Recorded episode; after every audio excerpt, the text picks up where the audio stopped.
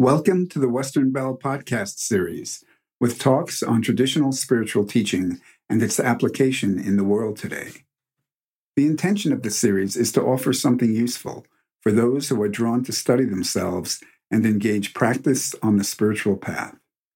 New talks are posted twice each month.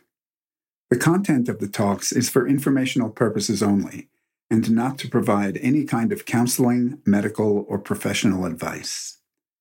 This podcast is titled Losing the Taste for Drama. The talk was given by Bandhu Dunham on May 6, 2023, via Zoom. Bandhu is author of Creative Life and an internationally recognized glass artist and teacher. In this talk, he discusses passive and active ways that we set up drama in our lives and the possibility of taking responsibility for this. He notes that, with generous trust and dignity, we can internally slow down and listen to the solicitations of the universe. During the discussion, Bandhu refers to some of the teachings of Don Juan, written about by Carlos Castaneda, and of his own teacher, Lee Lozowick. If there is benefit in this talk for you, please consider sharing the link to it or writing a review on social media or on one of the podcast platforms. Bandhu Dunham. Welcome, everybody. I'm going to start by just reading the description for what I said I was going to talk about. Okay, losing the taste for drama. We might feel helpless in the face of overwhelming drama, but there are at least a few tricks we can use to get out from under its weight we don't have to let it undermine our peace of mind, effectiveness, and intimacy. We could view our personal evolution as an aesthetic process in which we sculpt life into something beautiful and wholesome, no matter what our circumstances, developing a sense of taste for what is best and most human in ourselves and others. Along the way, we will also lose our taste for negativity and distractions. This talk will look at one such distraction we can all afford to lose the taste for drama. Drama is not the same as dynamism or passion. Drama in this context is the chaos we create for ourselves, which is at least partially under our control. How can we understand drama better and avoid the chaos that is sucking the life out of us in big and small ways? That's like the big question of life, I think. I wanted, for our purposes, to find drama as being self imposed. Obviously, there are dramatic things that happen to us in life. A meteor could strike the earth, or various things can happen that literally are not under our control. But I would like to suggest that there's a lot of stuff that we think isn't under our control that actually is, or at least partially is. And certainly we have control over how we respond to things. J.K. Rowling the Harry Potter author.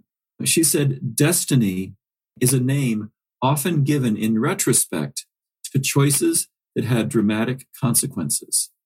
So I think that's a little bit self explanatory, but even more to the point is what Carl Jung said, which is until you make the unconscious conscious, it will direct your life and you will call it fate. So that's very interesting to think about. What we call fate may well be something that came from our unconscious that is directing our life. It looks like fate to us, but only because we haven't made the unconscious conscious yet. And that's to some degree a lifelong journey, but we can begin to do that by reverse engineering. Actually, there's a lot of reverse engineering in dealing with drama because, you know, we just see something as drama but if we are able to reverse engineer it, by which I mean inquiring in ourselves, could there be something I did that set this up? And we'll talk about some of the specifics of that as we go on. But by reverse engineering, we can start to make the unconscious conscious. So, a big part of the secret of dealing with drama is seeing drama for what it is, which is something that we often create for ourselves seeing it for what it is is actually a big step in loosening its grip on how we live our life, how we experience our life. How do we create drama? Well, like many things, it's easy to see how other people do it. I think we probably all have the experience of seeing how other people create drama in their lives? Maybe a little show of hands if you have seen how other people create drama. It's usually pretty obvious when someone's suffering and it's something they created for themselves. It's sometimes sad, sometimes funny, but it's often something we do for ourselves. I have an expression I use when I'm teaching glass blowing, which I do sometimes, that it's all in the setup. When you're creating something out of glass, glass has ways of responding to the forces interacting on it.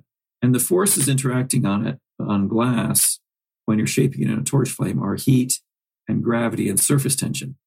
And those may seem to be immutable forces, but actually, by what you do, you can control how those forces affect glass. So you can set it up so that gravity, heat, and surface tension are going to make the glass do what you want it to do.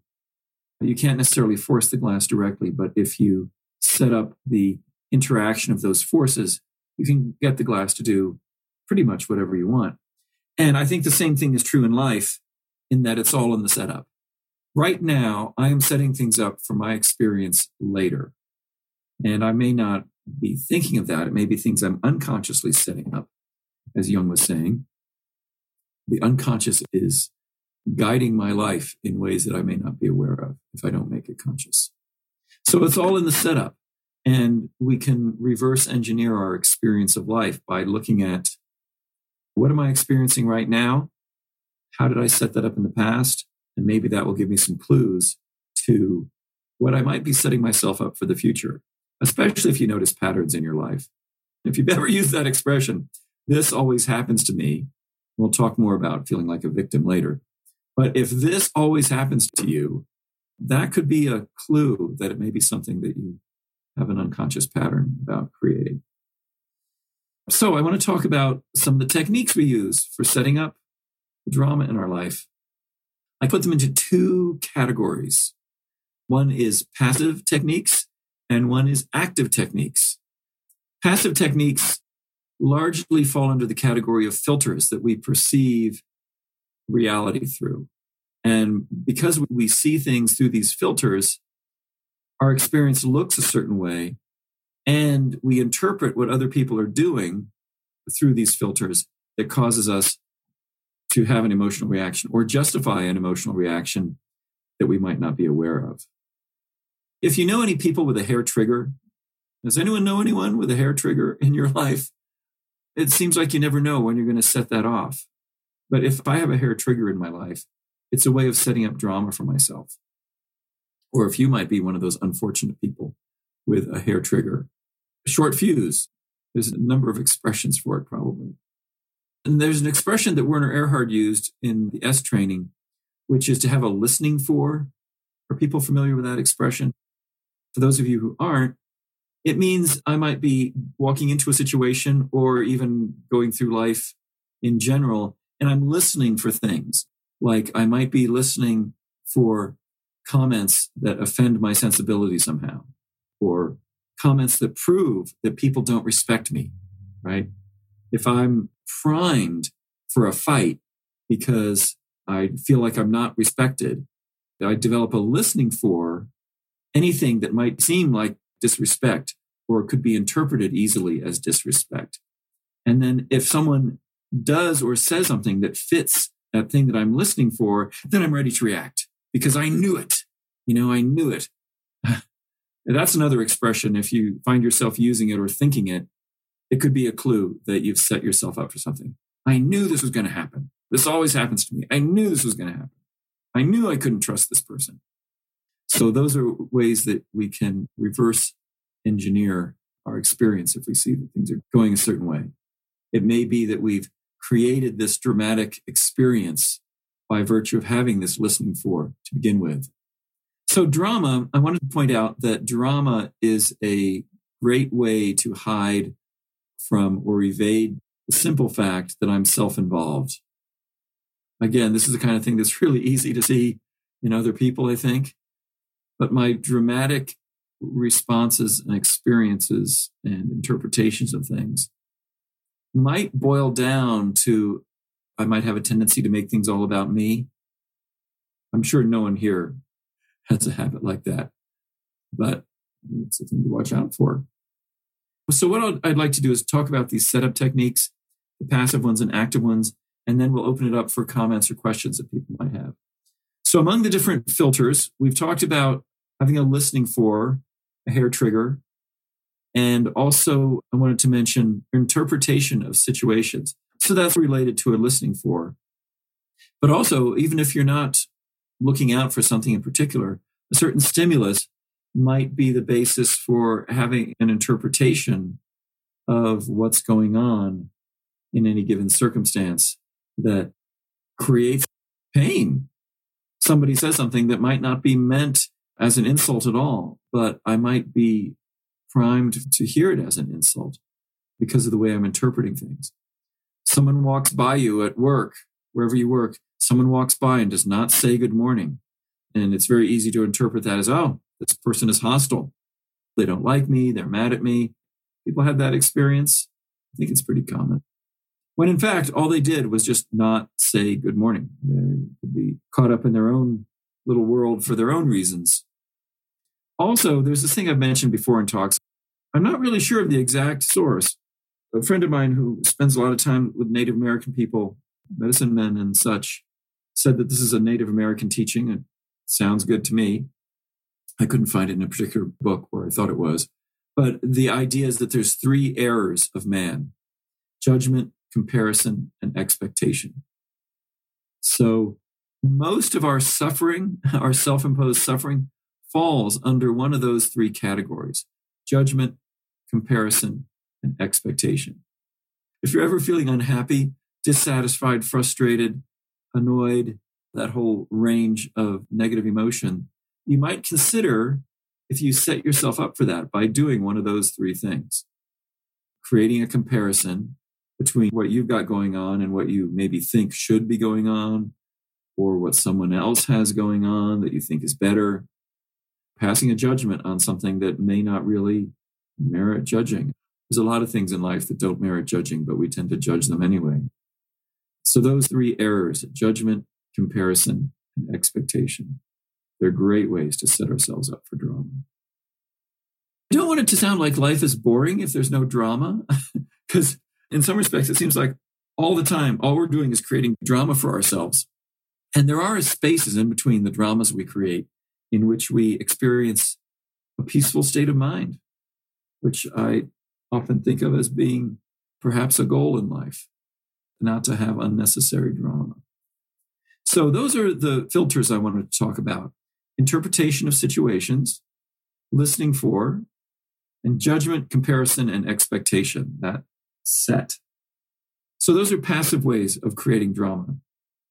Active ways of creating drama, active techniques include entanglement. Ooh, that's a good one. I think we may all be familiar with forms of entanglement that are getting yourself involved in some situation or some other person's life in ways that we don't need to injecting ourselves into someone else's life in a way that might be uh, overdone, a little bit more than necessary. So that's one form of entanglement, active form of entanglement. But there's a somewhat less active form of entanglement, which is contempt. If you have contempt for a person, you're entangled with them just automatically. If I have a contemptuous feeling about a person, then whatever they do, I'm primed to just have this reaction to it, like roll my eyes about what they've got going on. So and so, oh, they're always doing that thing. That contempt, it hooks me into what they're doing. My teacher had a saying to become that which nothing can take root in. To become that which nothing can take root in. Meaning not to let yourself get entangled in situations. Sometimes that's easier said than done, of course. But again, we can reverse engineer our circumstance. If I find myself rolling my eyes, either outwardly or inwardly, over something that someone I know, or just someone in politics, someone I saw on the internet, someone on TV, right? Arr. If you find yourself yelling at the radio or yelling at the TV or yelling at the internet, uh, you might be entangled in something that's going on. Not that there aren't plenty of things to be outraged about in the world, but entanglement doesn't necessarily serve. And of course, speaking of the internet, the internet is designed to entangle us. All the algorithms on social media, the whole point of them is to entangle you. If you want to study entanglement and how we become entangled, again, that's an opportunity to reverse engineer. See how you respond on Facebook when you see these things come up over on the side, all that clickbait, just begging you to get what? What happened to Sylvester Stallone? you know, why do I care about what happens to Sylvester Stallone? I guess he's a nice guy, should have a nice life. But clickbait creates ways for you to become entangled. It's brilliant and something to be very wary of. So, entanglement is a more active way of creating drama in our lives. Procrastination, I was talking to someone about this earlier today. Procrastination is a great way to create drama in your life. Again, it's all in the setup. So if I'm putting off something that I know I need to do, I end up, you may have observed this yourself, you end up spending, I don't know, some factor, maybe it's 10 times as much energy dealing with the procrastination and thinking about it, thinking about how I should be doing, but I don't want to do it and why I don't want to do it and why I don't like this thing that I have to do. All these things that are the basis of procrastination. So procrastination is a great way to set up drama denial, which is often a foundation for procrastination. To be in denial about what's going on.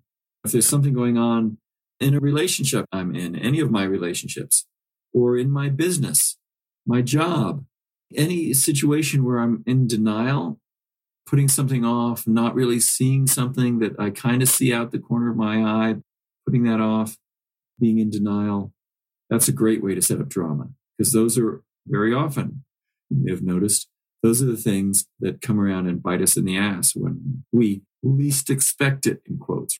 Well, unconsciously, subconsciously, we may very well be expecting it and even on some level anticipating it because there's some part of us that is looking forward to this drama because the drama creates psychological satisfaction, even though we don't like it.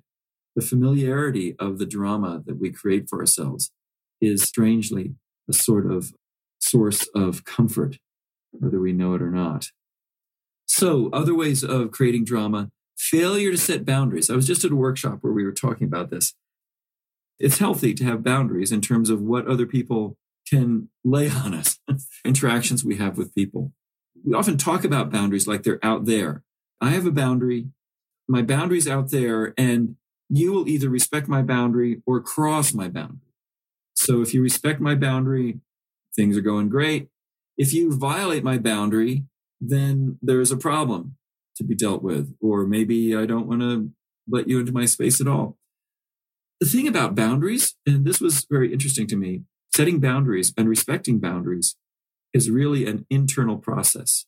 It's entirely up to me. So the reason someone might be violating my boundary, it's actually that I'm not respecting my own boundary. Because if I respect my own boundary properly, then you can't cross it because the violation of the boundary is really an internal experience. So you could be out there doing whatever crazy thing, saying whatever crazy thing to me. But it's if I let it in that my boundary is getting violated. And I have a choice over that.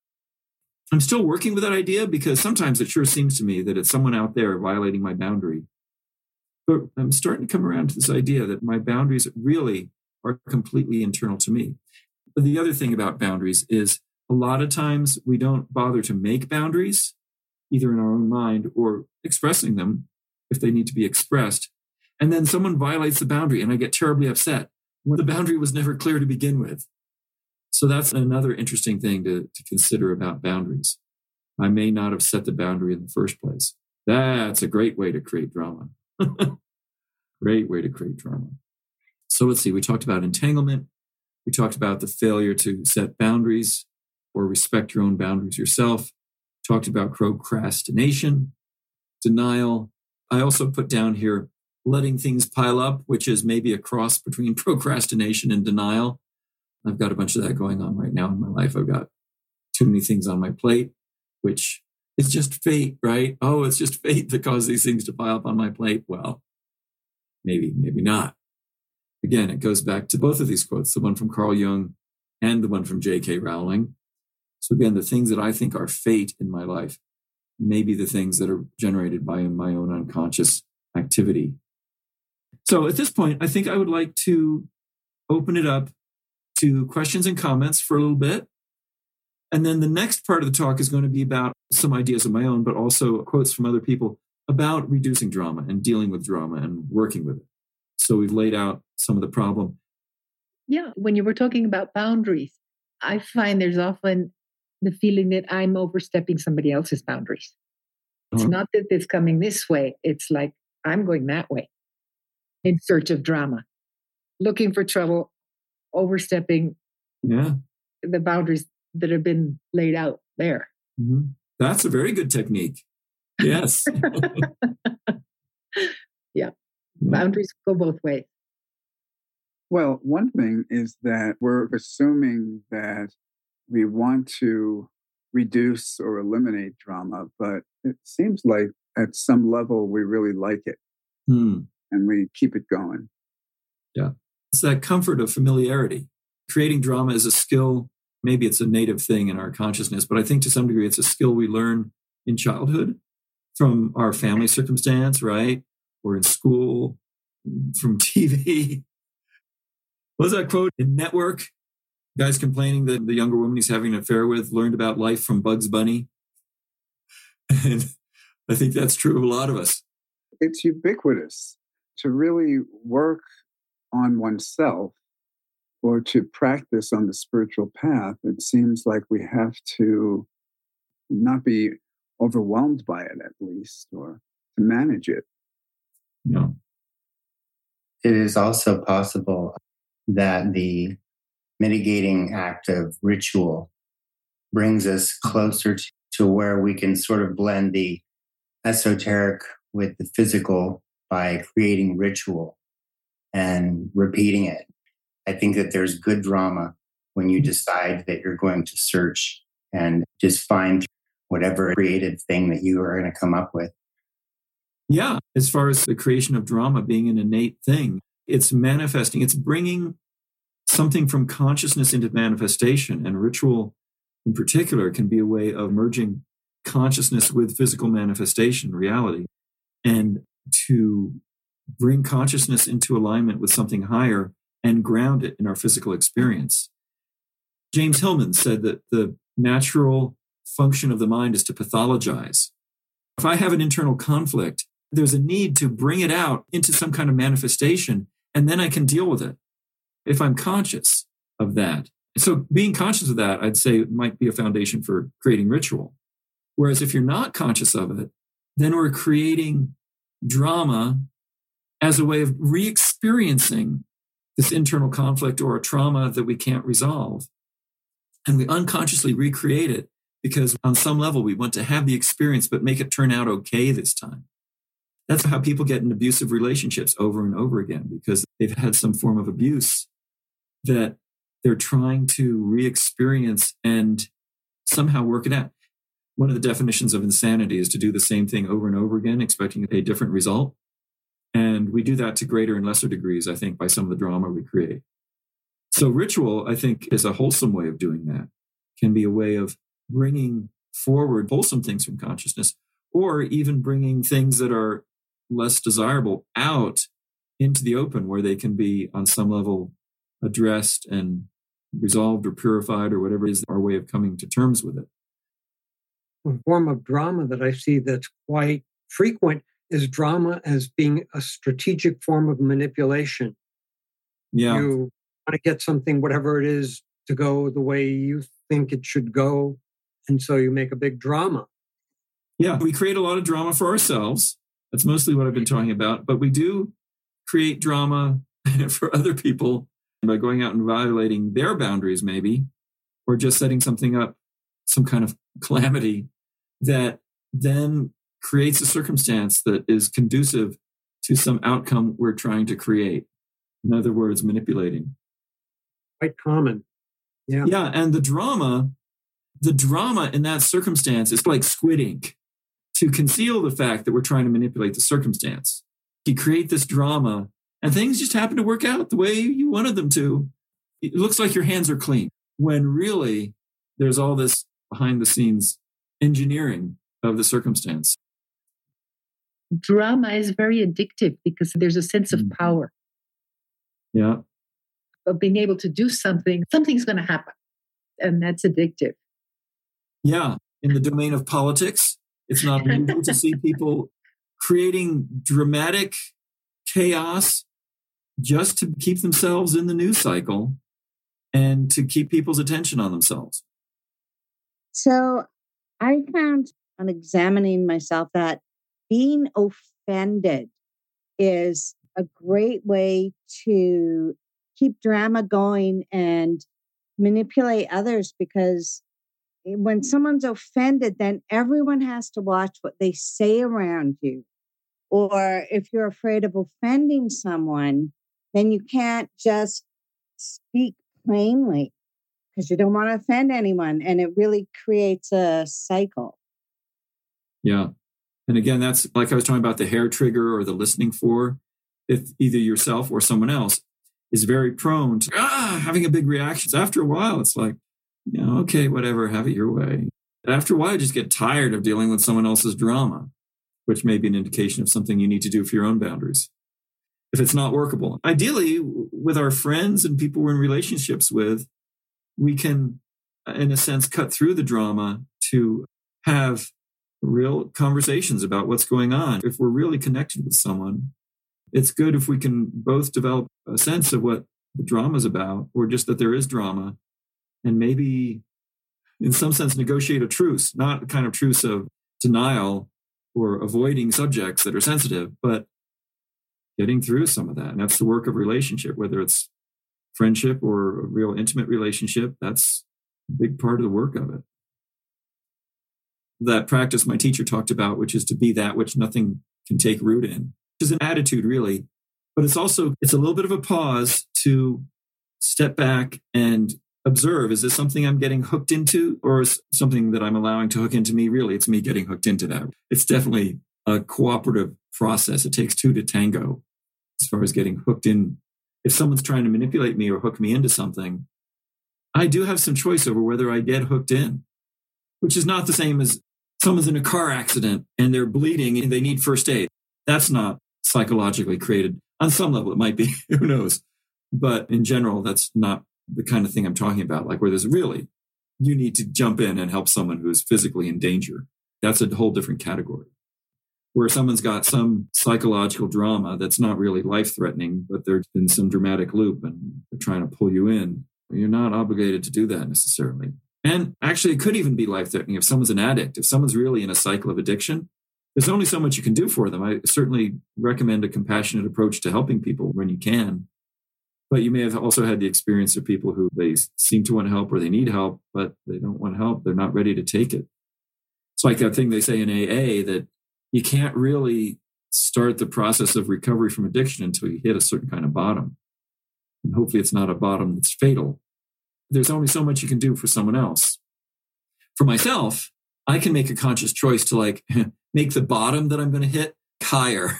The more conscious I am of the drama that I'm creating in my life, I can raise that bottom that I'm willing to sink to before I do something about it. Maybe that's one of the roles of consciousness and self observation is to raise the floor so I don't necessarily have to go into a really deep chasm of drama, chaos, suffering, for myself and others.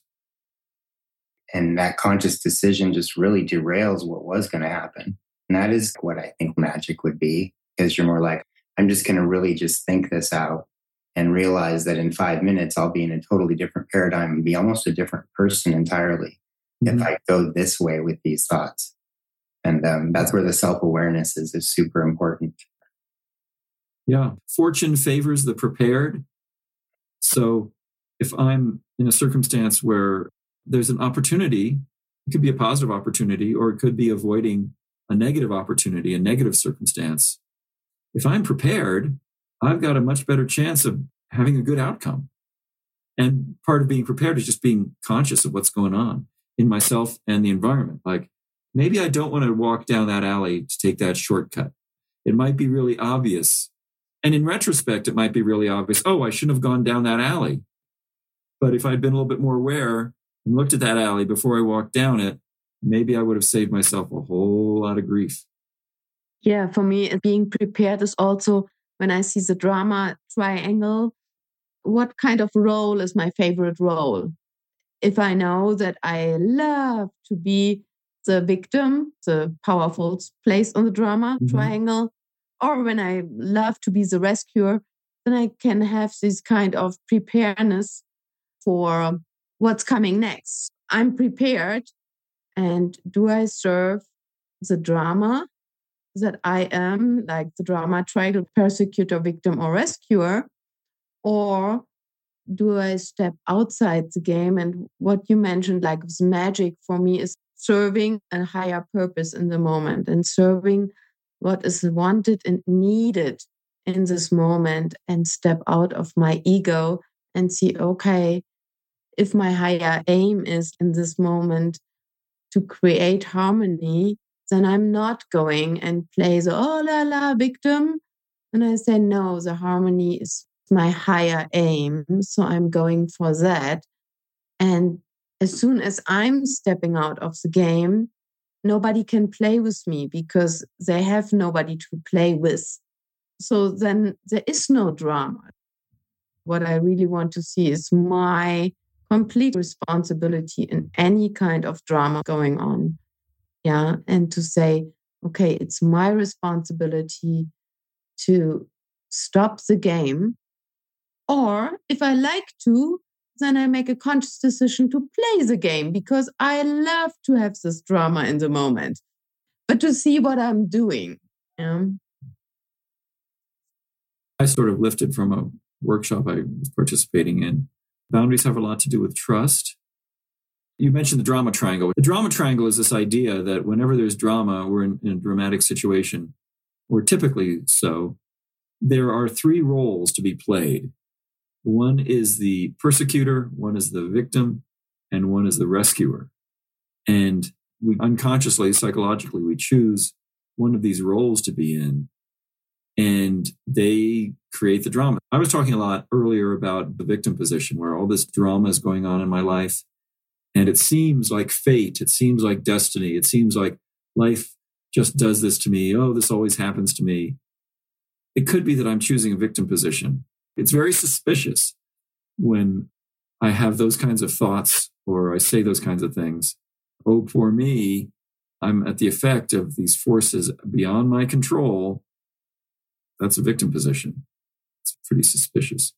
The persecutor position, where I might choose to violate someone else's boundaries that I'm aware of, or I'm pretending not to be aware of, or I don't care about, violating someone else's boundaries, in a sense, persecuting them, even persecuting really more dramatic ways.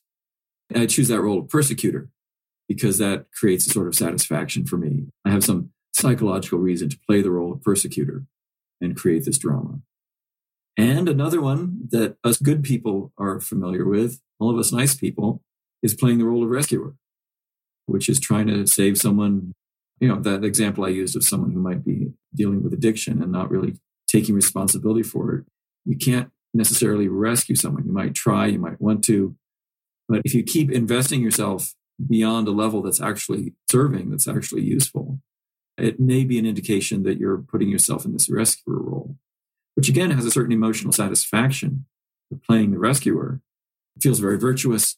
I'm, in a sense, a very highly evolved person because I'm playing the rescuer here.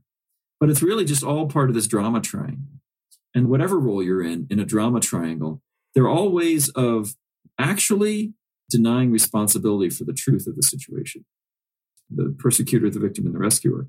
They're all different ways of playing this game that is not taking responsibility for the circumstance. So they say when they talk about the drama triangle that the way to get out of the drama triangle is to take responsibility for your position, your role that you've created for yourself.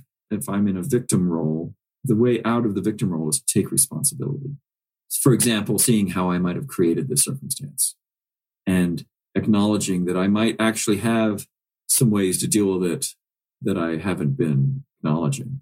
There are things I could do to get myself out of the situation. Enforce or respect my own boundaries. If it's a really extreme situation, you might need to leave a circumstance. also with persecutor and rescuer. If you're in the persecutor role, it's not that I want to be an asshole here. It's you think you're doing the right thing when you're a persecutor. The persecutor feels righteous in their own way. They're straightening out a situation that needs to be straightened out, setting someone straight on something, forcing them to get in line, pushing them to do the thing that they really should do. The persecutor role has this aggression to it that is founded on feeling very self righteous. Even though you might be doing something horrible, you feel like you're doing the right thing. So taking responsibility is the way out of the drama triangle. So that's a little footnote to the thing I wanted to say about trust. There's two forms trust can take. The conventional way we relate to trust is what can be called earned trust, which means I don't trust you until you prove that you're trustworthy. And it seems like a reasonable approach because I'm not sticking my neck out until you prove you can be trusted. And certainly there can be situations, literally physical dangerous situations, in which getting the other person to demonstrate some trust makes a lot of sense. But in most of our relationships, maybe even in all our relationships, there's another kind of trust, which is what's called generous trust or granted trust. It's much more conducive to actually creating wholesome relationships. Whereas I start by trusting you. I give you trust, and maybe it's a measured amount of trust to begin with.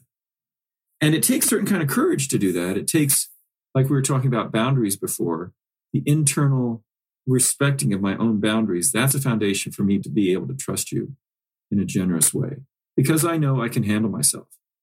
Someone smarter than me said, if I don't trust you, if I don't trust a situation or a circumstance, actually what I don't trust is myself in that circumstance.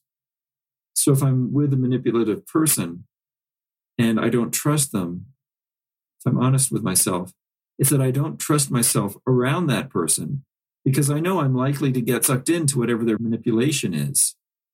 Really, what that means is I don't trust myself to be with that person. And that's about respecting my own boundaries. My boundaries are not your job. My boundaries are my job. And part of this mood of generous trust is recognizing that I will be hurt in circumstances if I'm extending trust, but I can recover. Now, obviously, I'm not going to do that in a situation that's really physically dangerous. But in a lot of situations, in relationship situations, I can afford to take the risk of being hurt because I'm putting myself in a much stronger position to have this generous trust as opposed to counting on you to create a circumstance where I can have earned trust. So, generous trust is about me, it's an internal process, as opposed to earned trust, which is about you. You have to prove that you're worthy of trust. I think most of these things are a little bit self explanatory. At this point, are there any more questions, comments, things people would like to talk about more? While you were speaking, I remembered from Don Juan control folly. Controlled folly, yes. And how that works in because in control folly, you could be apparently creating drama, but you're not in it. If you read Castaneda's books, when he talks about controlled folly, controlled folly is a way that a warrior, you know, a spiritual warrior, meets life recognizing that everything is folly. Maybe it's something like the statement from the other Indian philosophies that reality is a kind of illusion, but that we are here to interact with this reality. And the folly of a warrior's life is under control. It's detachment, it's not attachment what's going on. You look like you're totally in the drama, but internally, you're not attached. You're just playing your role in the situation. Internally, you're not a victim, a, persecutor, or a rescuer. You're just playing a role. Because you've taken a responsibility for it. Yes, responsibility is the door to everything. Yeah. When people get caught up in trying to help other people all the time, it's a form of emotional slavery. The idea that I needed to go and save everyone or I needed them to hear what I had to say was sort of like me capturing them in my net. Mm-hmm. Um, yeah, if, if you've ever been in a situation where someone's trying to rescue you, you may have noticed that there's something a little creepy about it. you know, if someone's trying to rescue me, I feel like, Ugh. and it can be hard if someone you care about is doing something really seriously terrible to themselves. There's only so much you can do to help other people. Yeah, until someone's ready to be helped. Trust is not about whether someone's going to hurt you. I think Bob Marley said, didn't he, that anyone you love is going to break your heart. It's just a matter of picking the people who are worth it in your life as friends and lovers. You're going to get hurt. But that attitude, this resilience, the attitude that I will be hurt, but I can recover, or resilience, which is about taking responsibility for yourself, as opposed to with earned trust, this more victim like position of it's your fault. It's tricky and it takes some maturity to be able to live this way. I certainly feel like this is something I need to do some work on to be consistently this way. But I think it's a very powerful idea that my boundaries are internal and that I can afford to offer generous trust. It's a much more powerful position. There's much more power in generous trust than in waiting for someone to prove that they're trustworthy. I would say that generous trust, because I've been burned, has to be accompanied by a lot of discretion and distinction, like the other things on the list. I have to be resilient and not just able to take the pain and suffering and loss of money, which I did, but mm. be confident and be like a warrior and have intuition and say, okay, I'll go this far instead of going all the way, which is mm. what I did, is I'll go meet you a little bit, one third of the way, and test you, which is kind of the earned trust, but regardless. I guess what I'm saying, there's this other piece of it, which is that to have um, your wits about you.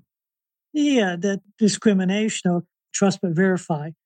What are the signs that this isn't what I think it is? Because I'd rather have the generous trust of my fellow man, but I've gotten burned. So there's a lesson there about the dynamics of that relationship. Mm-hmm. Yeah, that's a very good point, especially in circumstances where there's money involved.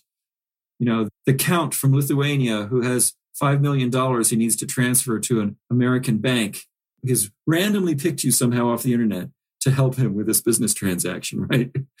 It's good to be a little bit perspicacious and not to be naive. I think it was Robert Bly used to say that maybe he got it somewhere else. He was talking about the development of young men into mature men. He said, the naive man invites betrayal. And I think maybe that's just an example of creating something for ourselves to learn from. And I'd say it's a good principle to never bet more than you can afford to lose financially, is that example.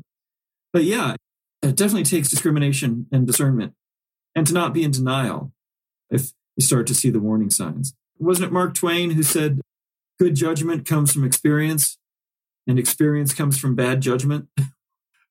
That's kind of how it is. And uh, hopefully we don't get ourselves into too deep trouble before we start developing judgment. All the better to start thinking about things the earlier we can. We can all relate to that experience where we extend trust when, in a sense, we didn't know better. And it's very natural for children to trust in that situation. It's up to us to be trustworthy. All right, I've got some great quotes from some people I want to read here about reducing drama. So, this is a quote from this book, The Black Swan The Impact of the Highly Improbable by Nassim Nicholas Taleb. And he's talking about an experience he had. He says, My classmate in Paris, the novelist to be, Jean Olivier Tedesco, pronounced as he prevented me from running to catch the subway I don't run for trains. Snub your destiny. I have taught myself to resist running to keep on schedule. This may seem a very small piece of advice, but it registered. In refusing to run to catch trains, I have felt the true value of elegance and aesthetics in my behavior, a sense of being in control of my time, my schedule, and my life. Missing a train is only painful if you run after it. Likewise, not matching the idea of success others expect from you is only painful if that's what you're seeking. Yeah, a point I wanted to make is that drama might be the opposite of dignity. Might be a useful way to look at it. That drama is the opposite of dignity. And dignity is not just about being stuffy and dignified. Dignity is just your basic dignity as a human being. There's a French teacher, Arnaud de Desjardins, who used to speak a lot about intrinsic dignity and intrinsic nobility. I guess that's maybe a teaching he got from his teacher in India. But the idea is that we have an intrinsic dignity, an intrinsic nobility to our essential self. And when we create drama, when we get sucked into drama that other people create or we create it ourselves, we lose touch with our dignity. And this example of running after trains, I think, is really good. There's something dignified about either you miss the train and you just wait for the next one, or maybe even better is to set yourself up to be on time to be there for the train, as opposed to running at the last minute to catch the train. It's very dramatic, but maybe not necessary if we just set ourselves up, allow a little extra time to get to that train. Because as an adult, you know there are things that may interfere with you getting to the train on time. There could be a lot of traffic on the street. You can't cross the road as fast as you thought. All these different things that can cause us to be a little bit delayed. So, setting yourself up for less drama might be getting out the door a little bit earlier so that you can be there on time to catch that train. Or just being at peace if you don't make that train, you catch the next one and that's that's what it is. What did he say here? He said, "In refusing to run to catch trains, I have felt the true value of elegance and aesthetics in behavior." I think that's such a great point. Any comments on that? I don't think he lives in San Francisco. but yeah, I get it. Yeah. It's also in trend when we are busy, when we are catching the train in the last moment, then everybody sees how you must be very important. Uh, important I am, how busy I am, how oh my god, I may have to manage so many things. Imagine when you are saying, "I have time today," and I compare it to German culture. American culture is very dramatic. Yeah, everything is on stage what I learned from my first moment on this planet, it's dramatic, yeah, and then it's worth something. I am worth something. Gives us something to identify with. In one way, this seems to be about developing being. I don't think that I'm able to avoid having a reaction. I'm going to have a reaction. But if I bring some attention to that and self observe with relaxed body, as they say, then I have more of a choice about whether I'm going to start running or whether I will take a breath and move quickly but intentionally rather than being taken by emotion. Yeah. There's a lot of emphasis in the standard culture around us on doing not so much emphasis on being, as if doing, the more things we are doing, it proves our reality, when really our reality comes from our being and coming into connection with that. And that's what he was describing here in the dignity and aesthetic value of not running for trains, the, the true value of elegance and aesthetics in behavior. And one of the things I wanted to talk about was this idea of your personal evolution or spiritual practice as an aesthetic process, like looking for a beautiful or graceful way to go through life. I've got a couple good quotes here. This is one from Castaneda, talking about his teacher Don Juan. Maybe Castaneda made the whole Don Juan thing up. There's debate about that. I don't know whether it's true or not, but I know the teachings that come out of Castaneda's books I think are really great. So Castaneda is saying, this is Castaneda speaking about Don Juan. He explained to me then the intricacies of choice he said that choice for warrior travelers was not really the act of choosing, but rather the act of acquiescing elegantly to the solicitations of infinity. Infinity chooses, he said. The art of the warrior traveler is to have the ability to move with the slightest insinuation, the art of acquiescing to every command of infinity. For this, a warrior traveler needs prowess, strength, and above everything else, sobriety. All those three put together give, as a result, elegance. Really like that. Like the elegance of not running for a train, but also there's a transcendental elegance we can experience and manifest to tie it into our talk if we're not indulging in drama. If instead we're listening for what are the insinuations of infinity, what is the universe telling me? If I can learn to listen that way, it's very highly evolved. My teacher talked about what he called spiritual slavery or slavery to the will of God. And this to me is a description of the same thing. Noticing, being sensitive to, and responding to, acquiescing to the insinuations of infinity. In a practical sense, there's hints around us all the time of what we should do. You know, if we listen, oftentimes life will tell us, the universe will tell us what needs to happen. But if I'm caught up in my own internal processes, my own drama, I'm never going to hear that stuff. So, a lot of spiritual practice, to my understanding, is about learning to, in some sense, slow down. I might still be moving, doing things, but internally to slow down, to have that kind of elegance of listening for, not the psychological listening for I was talking about earlier, but to actually listen for the insinuations of infinity. What's the universe telling me needs to happen?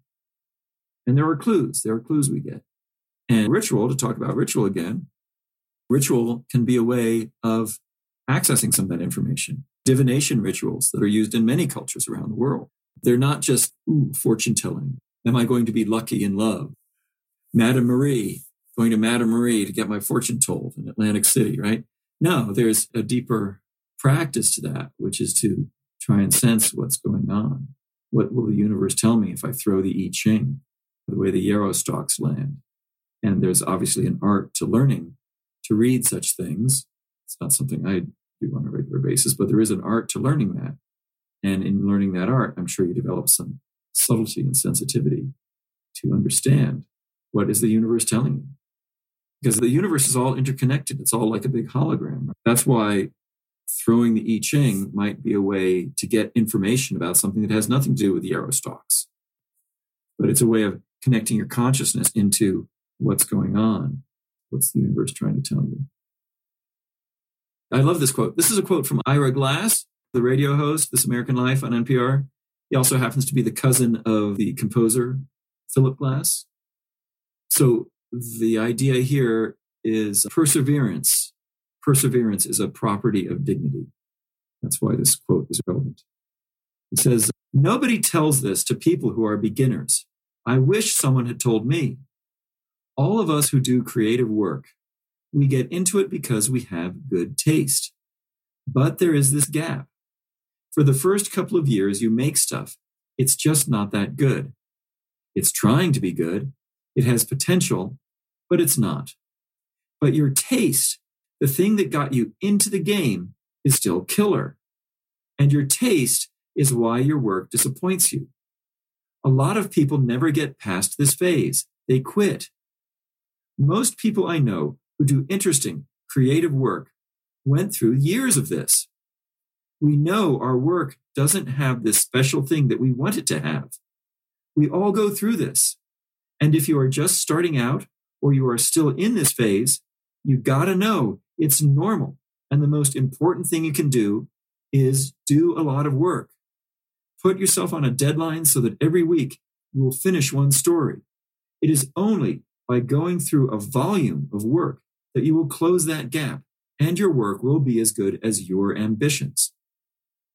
I took longer to figure out how to do this than anyone I've ever met. It's going to take a while. It's normal to take a while. You've just got to fight your way through. I think that's a fine piece of wisdom. Some of you who are engaged in creative work relate to that. This idea of your taste is telling you what the potential is, but you're just not up to it yet because you haven't done enough of it. What is it? 10,000 hours, they say you have to do something. When you start to manifest something in whatever creative work you're doing, you're telling yourself, oh, it's not very good. You know, it might not be very good yet, but that doesn't mean it's not worthy and that you shouldn't be doing it. Well, you have to fail to get somewhere. That's what it's about. The greatest teacher failure is. Yoda said that. I was talking earlier about how drama is a choice. Drama is a choice. So here's a quote from Werner Erhard People think the choices they make in life don't make any difference. They feel as if the decisions they make don't matter much. In fact, we live in a kind of unseen agreement that nobody really makes any difference. When you do make a difference, you're empowered. People are often unwilling to be empowered. Why would people be unwilling to be empowered? Well, if you are empowered, you suddenly have a lot of work to do because you have the power to do it. If you are unempowered, you are less dominated by the opportunities in front of you. In other words, you have an excuse to not do the work. You have a familiar way out. You have the security of being able to do what you always have done and get away with it. But if you are empowered, suddenly you must step out, innovate, create. The cost, however, of being unempowered is people's self expression. They always have the feeling that they have something in them that they never really gave, never really expressed. Mm-hmm.